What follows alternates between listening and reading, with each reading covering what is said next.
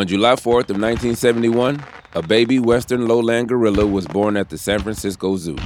She was named Hanabiko, which means fireworks child in Japanese, but she became known by her nickname, Coco. Little baby Coco was pretty sick for the first year of her life, so she spent a lot of time at the zoo's medical center. But soon, Coco's life would radically change once she met Francine Penny Patterson. Together, they captured the public imagination as explored in this PBS documentary. Here's Penny. That first day that we actually got to see her, she was kind of feisty. She ran around and gave me a nip on the ankle. In 1972, Penny was a 20 something PhD psychology student at nearby Stanford University. She was interested in primate communication. What do you want to be when you grow up? Talk to monkeys, said no one ever, except Penny. Chimpanzees, bonobos, and gorillas. They're our closest living relatives, and Penny wanted to know if she could teach a gorilla to communicate with humans. Gorillas don't use their voices the same way as us humans do, so Penny, like some researchers before her, decided to try to teach Coco sign language. In 1972, Penny started Project Coco, a research project to teach Coco how to communicate using sign language. Penny visited Coco at the zoo every day and started teaching Coco basic signs. Penny would form Coco's hands into the shape of a sign over and over until she got the hang of it. Or she would demonstrate the sign again and again, often saying the word aloud to encourage Coco to copy. Here's Penny from the PBS documentary. I decided that it would be good to focus on three signs eat, drink, and more. I mean, if you're going to learn any three words, they would be it. Coco was doing so well that Patterson convinced the zoo to let her take Coco to Stanford's campus to deepen her research. According to the PBS documentary, while on campus, Coco's learning of signs doubled. She learned 200 words that year. Penny and Coco quickly developed a bond. I don't think there's anybody who would suggest that their relationship was anything other than mother and child. This is Lauren Ober. She's a journalist and host of the podcast Fine Gorilla Person by Topic Studios. She spent years researching Coco and her relationship with Penny Patterson and interviewed people who previously worked with the duo. Gorillas are apes, apes are mammals, and they have familial relationships that are similar to ours. Coco is hand raised by humans and imprinted on Penny. Early film footage shows a young Coco scrambling onto Penny's shoulders and snuggling her in a kitchen. In another scene, Penny is driving a car with Coco, sitting beside her in a passenger seat like this was just a totally normal day out and about. In photos, Coco is almost always seen wrapping her big long arms around a slight Penny. It was like the two were inseparable, and all of Penny's work was paying off. The foundation she founded would eventually claim that Coco had learned 1,000 hand signs and understood 2,000 English words. Quickly, Coco's accomplishments catapulted her to fame. She was featured on Talk TV and met celebrities. I mean, it was like she was a celebrity herself. There is only one animal who can tell you if she is happy and wants to mate. That is Coco. To look into the eyes of a 300 pound gorilla. I was reminded that she was an imposing, powerful animal. For decades, people talked about how amazing it was that this animal had the ability to communicate and emote, just like humans. In fact, when Penny founded the Gorilla Foundation with her then partner Ron Cohn, Project Coco was the main focus. But Coco was on loan from the San Francisco Zoo, and they wanted her back. So Penny launched a public campaign to raise money to buy Coco from the zoo. In 1977, she successfully raised the funds and gained legal custody of Coco. But even as her fame grew, there was growing concern amongst animal behavioral theorists, or whatever they are, about Penny's methods and transparency. That things might not have been all that they seemed. I mean, for all we know, Coco could have just been waving at us in funny ways. All of it led to a question that remains today How much did Coco actually know? Trouble with us as humans is we are very anthropomorphic and we bend over backwards to give meaning to what the animal is, is doing. We want to believe that they're shining. I'm Alzo Slade, and from Something Else, this is Cheat, a series that asks the question Is it ever okay to break the rules? This week, what did the world's most famous talking gorilla actually have to say?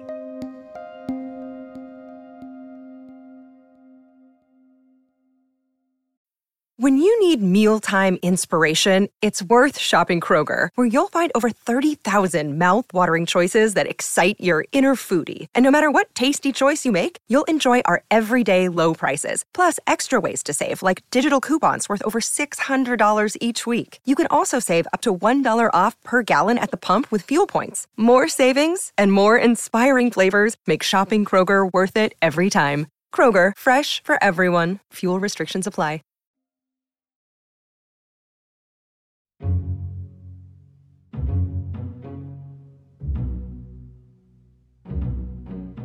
In the early 1970s, a behavioral psychologist at Columbia University in New York caught wind of Patterson's work. Herbert Terrace was researching animal cognition and ape language and got curious about Coco. So he flew out to California to see her in action. I saw some signs, and what I saw was convincing enough for me to go back and do my own project. The famous linguist Noam Chomsky theorized that only humans are capable of using language and grammar. Herb, he wanted to prove Chomsky wrong. So he embarked on a very ambitious experiment. Herb wanted to see if a chimp could learn to communicate if he were raised like a human child. In 1973, Herb arranged to have a two week old chimp from Oklahoma come live with a human family in the west side of Manhattan, not far from Columbia's campus. But the question I got is what family in New York agreed to live with a monkey in what I imagine to be an apartment the size of a bathroom? But I digress. So, Herb named the young chimp Nim Chimpsky. Ah, okay, Herb, I see what you did there. A little dig at Noam Chomsky. Oh, he was very much like a human baby, wore clothes, had diapers. A monkey in clothes and diapers? This is a real experiment, and it became known as Project Nim. Herb oversaw the study and had students train them. They worked with them around the clock. From morning till night, we had many teachers. Some worked four or five days a week, long shifts. Some were very close to Nim. Herb gave his students audio recorders to track Nim's progress. And they whispered what he signed as he signed them and to show regularities in the sequence he signed to prove that he had grammar. And then we had criteria that two or more people had to see these signs in different settings. Each week, the students would try to teach Nim about 10 new words, and it seemed to work. Nim showed potential. We had 20,000 or more two sign combinations, three sign combinations, four sign combinations. Like he would say more eat rather than eat more. Uh, he would say nim play rather than play nim. And it looked just like the first utterances of a child. The study was going well. Until one day, Herb popped in a videotape of a student training them and realized something shocking. I once took a step back and I saw what the teacher was doing in addition to what the chimpanzee was doing, and that changed everything. That's after the break.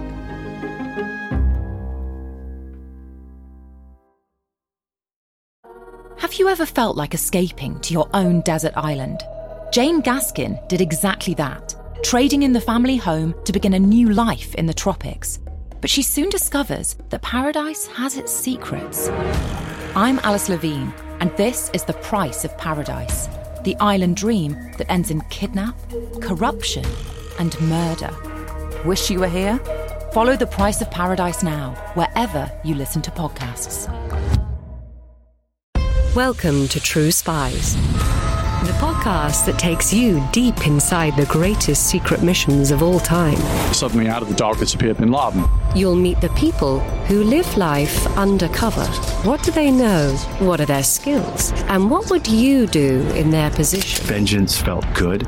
Seeing these people pay for what they'd done felt righteous. True Spies from Spyscape Studios, wherever you get your podcasts. Coco the gorilla made her steady rise to stardom with Penny Patterson by her side. In 1978, a documentary was made called Coco, a talking gorilla. In one scene, Coco is seen sitting on the floor of an outdoor pen.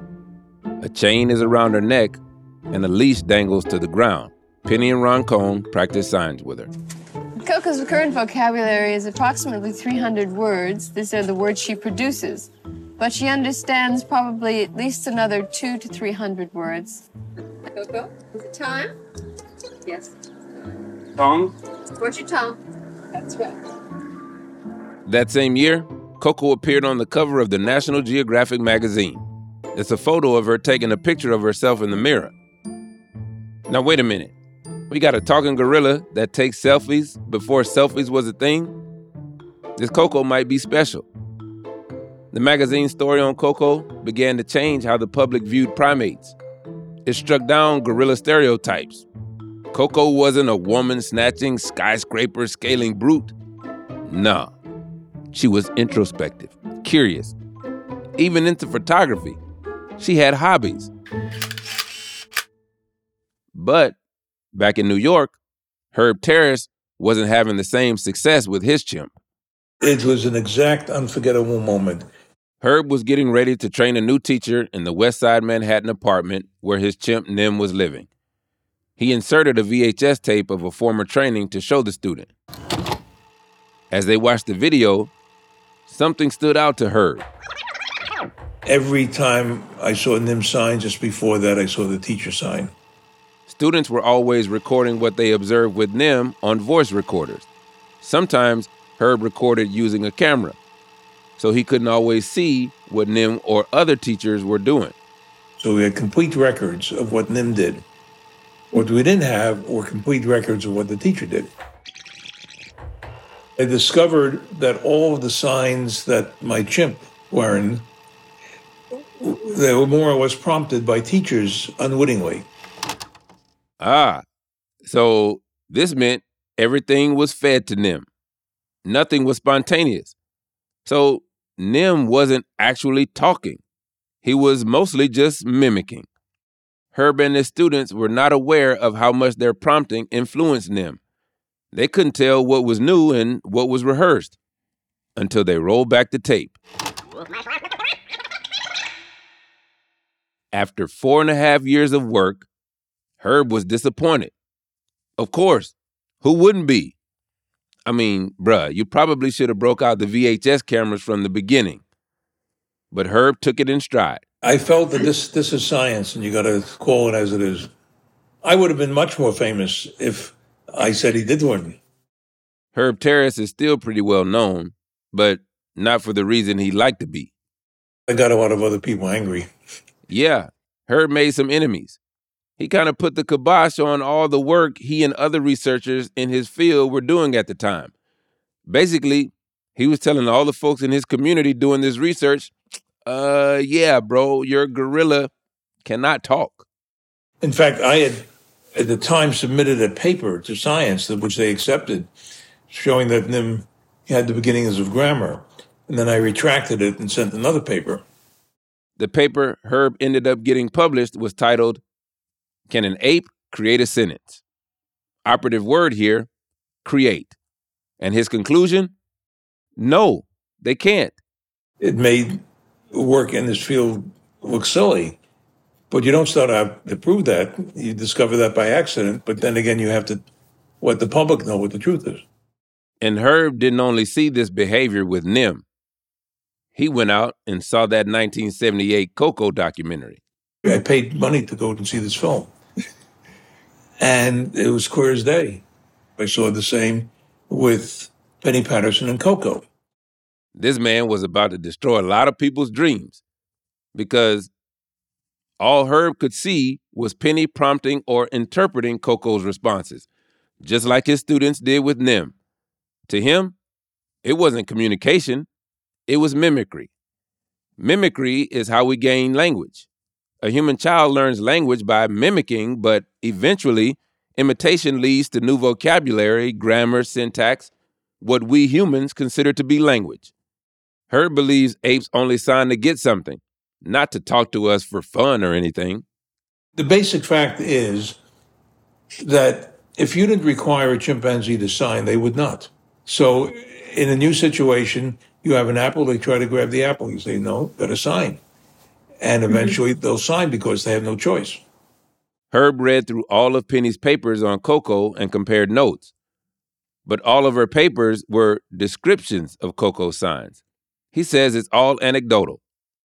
I had the impression that Penny thought that Coco was signing. And she she showed no awareness of her input. This was basically the clever Hans effect in action. That's a term in psychology when an unintentional cue leads to a desired outcome. I mean, who doesn't want to believe that they just taught an ape to use sign language, especially when you're getting published on the cover of magazines? Herb's paper led to more scientific scrutiny in the ape language field. Some public appearances of Coco began to raise questions about her competence and how much Penny was pulling meaning out of Coco's gestures. In 1998, someone had the brilliant idea of hosting the first ever interspecies online live chat with Coco. What in the world is that? And the chat, it happened over AOL. Remember that? As if understanding a gorilla wasn't hard enough already, now you got to do it over a dial up connection? A producer was on the phone with Penny, who was with Coco. People around the world submitted questions for Coco to the producer. Penny would sign the question to Coco, and then Penny would translate her response. The producer then typed Coco's answers for the world to see. Now, as exciting as all this sounds, the chat wasn't really a chat. Here's one exchange. One person asked, Do you like to chat with other people? And Coco's response, Fine nipple. What? What did you say, Coco? Fine nipple? So Penny explained, nipple rhymes with people. Actually, it really doesn't, but I digress again. Penny said, nipple rhymes with people, and she doesn't sign people per se. She was trying to do a sounds like. That's a bit of a stretch if you ask me. It's one thing to have a gorilla who can sign a word or two, but to use those signs to do complex things like finding words that sound the same or to rhyme, that seems pretty advanced. In a video from 1999, Coco meets none other than Fred Rogers. Yes, Mr. Rogers. Mr. Rogers is crouched down to Coco's level, and Penny is hovering close by. How do you say love for sign language? I say love. What? That. Flower. She's asking you about your cufflink. Is that a flower? That's a sun. My grandfather gave me those. Sun. It looks like a flower, though. Does look like Can a we flower. have Wow, Penny, that cufflink turned into a flower pretty fast. Maybe Coco just saw something shiny and wanted to touch it. And that's kind of at the heart of this struggle. Interpretation plays a huge part in this kind of research. If you're spending day after day racking up hundreds of hours training Coco, you're bound to find meaning in her gestures. A combination of signs could eventually reveal complex ideas, but that's typically after the hundreds of nonsensical signs that came before it. Podcast host and journalist Lauren Ober suggests Coco and Penny share their own language. At the Gorilla Foundation, other staff members had to learn some of Coco's original signs. But only Penny was the one who was doing the interpretation and then giving that interpretation meaning. And so she's saying, Oh, Coco wants a baby. When Coco would maybe point at a screen, they'd be playing a video and she'd see like a baby gorilla and like point to that and be like, baby love. I don't know if a gorilla can love, and I'm sure the gorilla knows that's a baby or it's a small thing or somehow it's been taught that the word for that is baby. But like, that's a huge leap to say Coco loves babies and she wants a baby, you know? So, does that mean Coco really couldn't actually talk?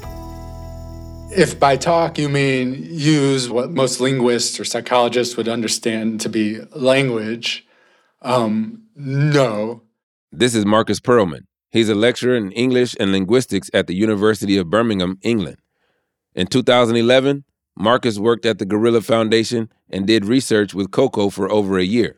But I don't think you would have like a conversational exchange where you turn taking that goes back and forth and new information is added with each turn that kind of goes on indefinitely, like uh, like a spoken conversation or something.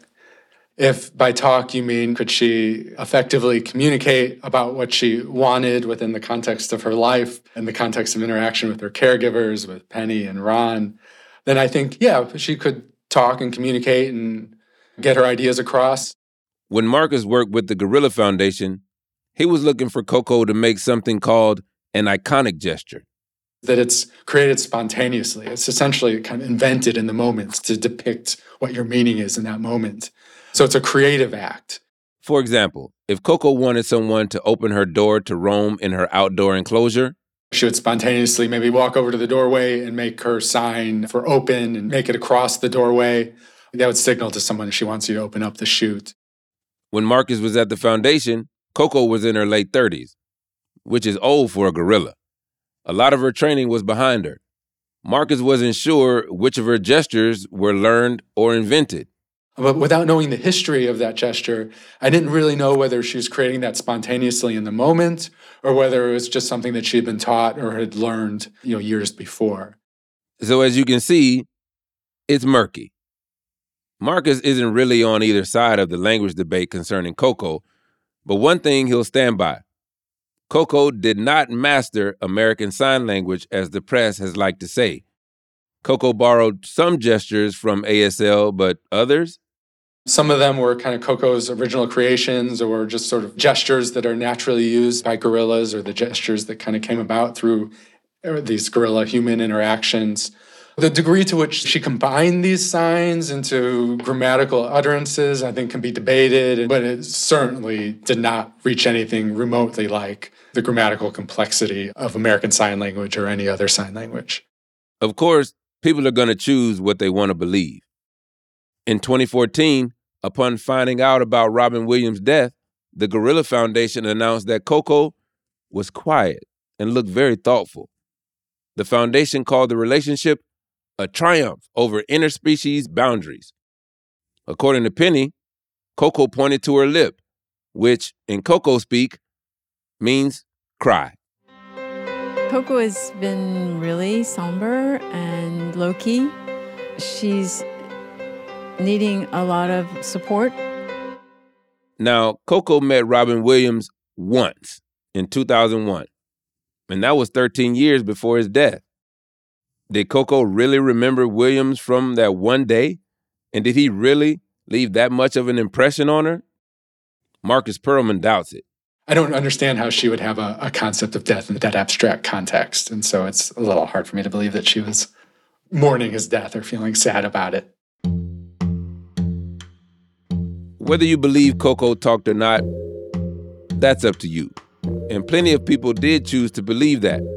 In fact, Lauren says that's part of being human, to find answers to these existential questions we ask ourselves. It is a very lonely place to be a human on this planet, and you can only speak with each other. Like, what is it to be human? Is it to have language? And if something else can have language, can acquire language, does that mean that they are also human? Does that mean they're also a person? Like it changes the sort of nature of our relationship to ourselves and who we know humans to be. Trying to talk to animals raises a lot of existential questions. Questions Coco certainly couldn't answer. People want to connect with something larger than themselves. And for some people, that connection was Coco. But how did Coco actually feel about it? We find out, or at least take some educated guesses, after the break.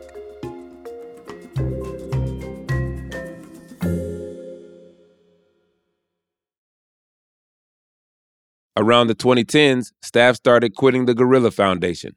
Lauren Ober spoke to former employees who said they were concerned about Coco. Coco, who was in her late 30s, wasn't aging gracefully. She's bored, she's fat, she's lonely, and this and that. And to Penny's disappointment, Coco never had a baby. Every male gorilla she was introduced to, she didn't jail with. Coco's mental and physical health was on the decline. According to Lauren, former staffer she interviewed said she didn't receive regular veterinary care. Coco was not very regularly seen by a veterinarian, but was allegedly being cared for by a medical intuitive who would sort of diagnose Coco over the phone. And the staff were like, this is not right. A medical intuitive? What is that? Whatever it is, it don't seem right. And Lauren says former employees were instructed to treat Coco's various health problems with supplements. They realized like this is not a thing that we can really be a part of where I'm feeding this gorilla a hundred pills a day, like all of these supplements to deal with her bowels and supplements to deal with her adrenal system. Lauren says in an email she received from the Gorilla Foundation, the supplements were approved by a veterinarian. Betty White was on the board of directors of the foundation, and some employees even tried to reach out to her about their concerns for Coco. They tried to write to her and be like, you have to do something about this because this animal, this gorilla, is languishing. No one knows if she ever saw their letters, but nothing changed, and the staff became disenchanted. Project Coco wasn't what they envisioned. They came in with an idea of what they were going to do, a particular idea, and they left with a very different idea of what the project was. And so they quit. In the first couple of decades of Project Coco, Penny authored and co authored a few papers about her beloved gorilla. But her published work tapered off from there. She never released raw data of her work with Coco. Science of Project Coco fell by the wayside, and it became more about Penny's relationship with Coco. Penny didn't have children herself. Coco did not have children. They had a very codependent relationship, as described by a number of former employees. I think that there was probably some point at which Penny realized that and realized that this was like, like I brought this creature into this world, like I created this creature, and now I have to stick with this creature. Penny Patterson never had a semblance of a normal adult human life. But that was her choice, after all. She had a say. As for Coco, of course, Coco was cheated out of a normal gorilla life. Coco was cheated out of a relationship with her gorilla family and cheated out of a sort of normal gorilla existence, in as much as a zoo could be normal. Um, but at least, like, that animal would be living amongst its kind. The title of Lauren's podcast is a term Coco apparently used to describe herself fine gorilla person. I thought it was poignant because I felt like Coco was sort of trapped in this liminal space between, you know, being a human and being an animal, or being an animal and being a human. She was living in a human world and she engaged with human ideas and human topics and human food and human clothing and human everything. Like there was nothing about her life that was sort of naturally, organically gorilla or ape. And so I just thought it was telling that she had this conflation of ideas in who she was.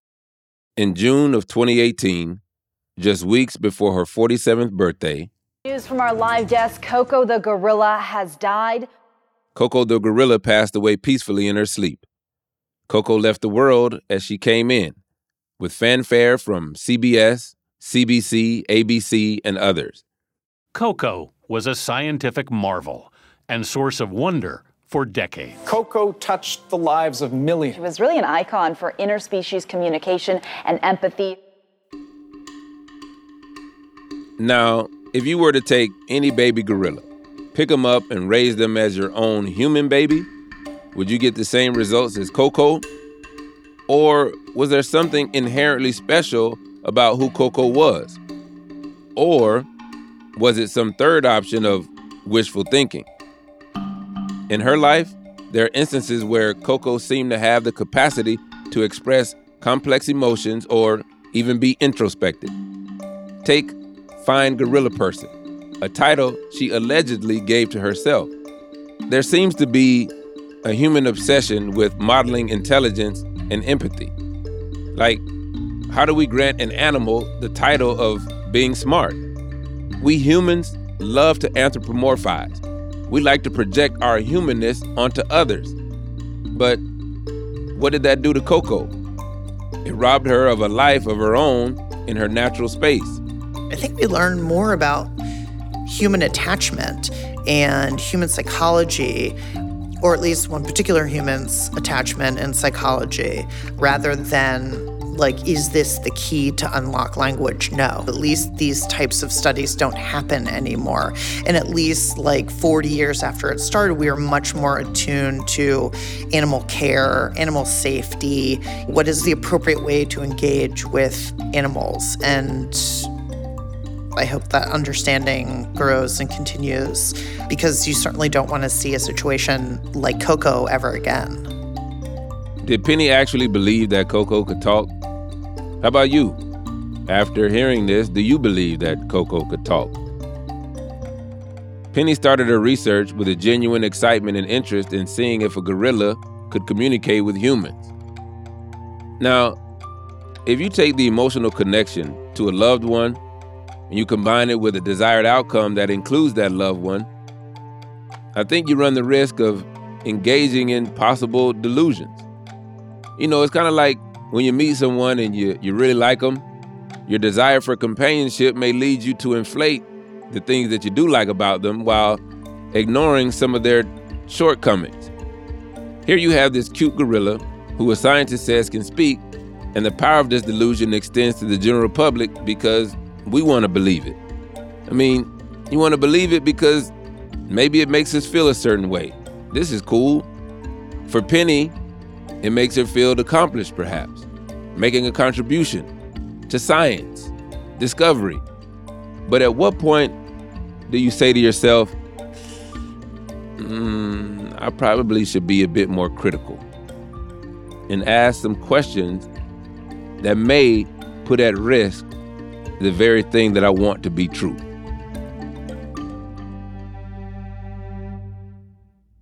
Lauren Ober is the host of the podcast Fine Gorilla Person, an Audible original produced by Topic Studios.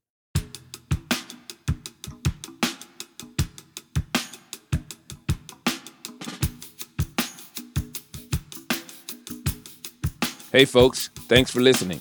Just a reminder to follow Cheat wherever you get it. And please do leave a rating and a review if you like what we're doing. It helps other people discover the show, and of course, we want more listeners. Also, if you want to listen to the show without the ads, you can subscribe to Cheat Plus. It's like Cheat, but better. It's just $2.99 a month, or if you're in the UK, £2.49. And you get all of this without having to listen to those annoying commercials. Just go to Apple Podcasts and hit subscribe instead of follow. You can try it for free now. Next time on Cheat. And he just kept getting bigger and bigger and had other people doing it until ultimately he got greedy and he went after it himself. Cheat is presented by me, Alzo Slade. This episode was produced by Casey Georgie. The executive producers are Lizzie Jacobs and Tom Koenig. The series editor is Megan Dietrich. The original idea for the show was developed by Tom Fuller.